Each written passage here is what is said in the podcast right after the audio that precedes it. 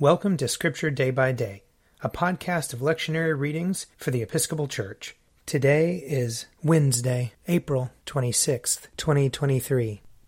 A reading from Daniel chapter 5. King Belshazzar made a great festival for a thousand of his lords, and he was drinking wine in the presence of the thousand.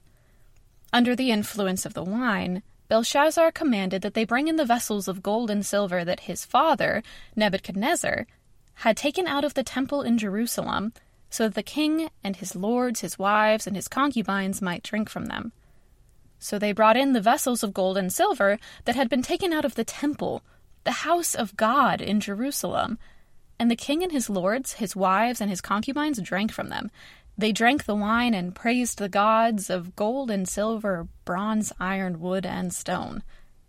Immediately, the fingers of a human hand appeared and began writing on the plaster of the wall of the royal palace next to the lampstand.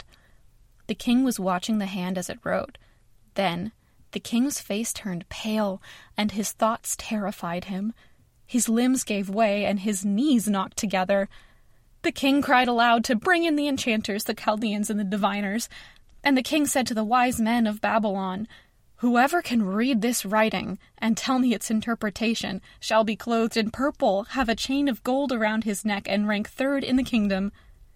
Then all the king's wise men came in, but they could not read the writing or tell the king the interpretation.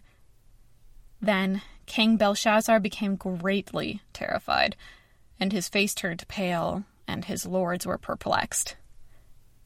The queen, when she heard the discussion of the king and his lords, came into the banqueting hall. The queen said, O king, live forever. Do not let your thoughts terrify you or your face grow pale. There is a man in your kingdom who is endowed with the spirit of the holy gods. In the days of your father, he was found to have enlightenment, understanding, and wisdom like the wisdom of the gods. Your father, King Nebuchadnezzar, made him chief of the magicians, enchanters, Chaldeans, and diviners, because an excellent spirit, knowledge, and understanding to interpret dreams, explain riddles, and solve problems were found in this Daniel, whom the king named Belteshazzar. Now let Daniel be called, and he will give you the interpretation. Here ends the reading. Psalm 38 O Lord, do not rebuke me in your anger. Do not punish me in your wrath for your arrows have already pierced me, and your hand presses hard upon me. There is no health in my flesh because of your indignation. There is no soundness in my body because of my sin. For my iniquities overwhelm me. Like a heavy burden, they are too much for me to bear. My wounds stink and fester by reason of my foolishness.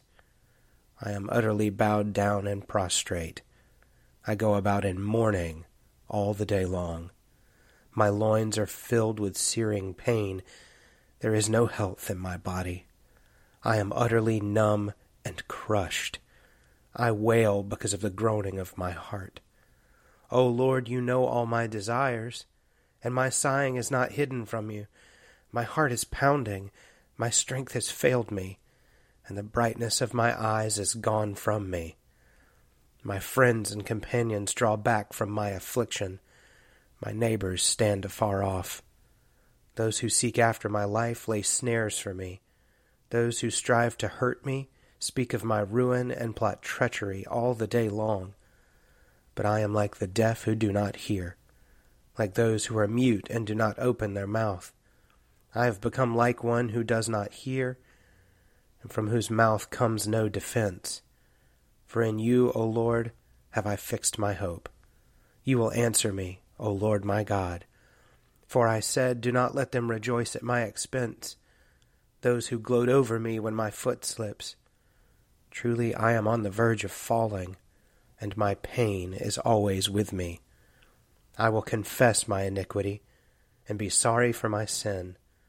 Those who are my enemies without cause are mighty and many in number are those who wrongfully hate me.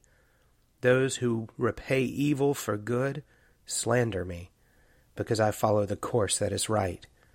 O Lord, do not forsake me. Be not far from me, O my God. Make haste to help me, O Lord of my salvation. A reading from the first letter of John. Everyone who believes that Jesus is the Christ has been born of God. And everyone who loves the parent loves the child. By this we know that we love the children of God, when we love God and obey his commandments. For the love of God is this, that we obey his commandments. And his commandments are not burdensome, for whatever is born of God conquers the world. And this is the victory that conquers the world, our faith. Who is it that conquers the world but the one who believes that Jesus is the Son of God? This is the one who came by water and blood, Jesus Christ, not with the water only, but with the water and the blood. And the Spirit is the one that testifies, for the Spirit is the truth. There are three that testify, the Spirit, and the water, and the blood. And these three agree. If we receive human testimony, the testimony of God is greater, for this is the testimony of God, that he has testified to his Son. Those who believe in the Son of God have the testimony in their hearts. Those who do not believe in God have made him a liar by not believing in the testimony that God has given concerning his Son. And this is the testimony God gave us eternal life, and this life is in his Son.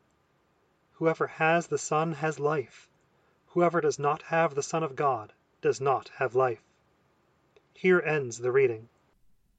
A reading from Luke chapter 4. After leaving the synagogue, he entered Simon's house. Now Simon's mother in law was suffering from a high fever, and they asked him about her. Then he stood over her and rebuked the fever, and it left her. Immediately she got up and began to serve them. As the sun was setting, all those who had any who were sick with various kinds of diseases brought them to him, and he laid his hands on each of them and cured them. Demons also came out of many, shouting, You are the Son of God! But he rebuked them, and would not allow them to speak, because they knew that he was the Messiah.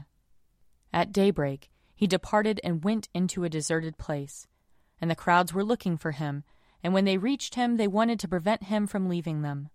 But he said to them, I must proclaim the good news of the kingdom of God to the other cities also, for I was sent for this purpose. So he continued proclaiming the message in the synagogues of Judea. Here ends the reading.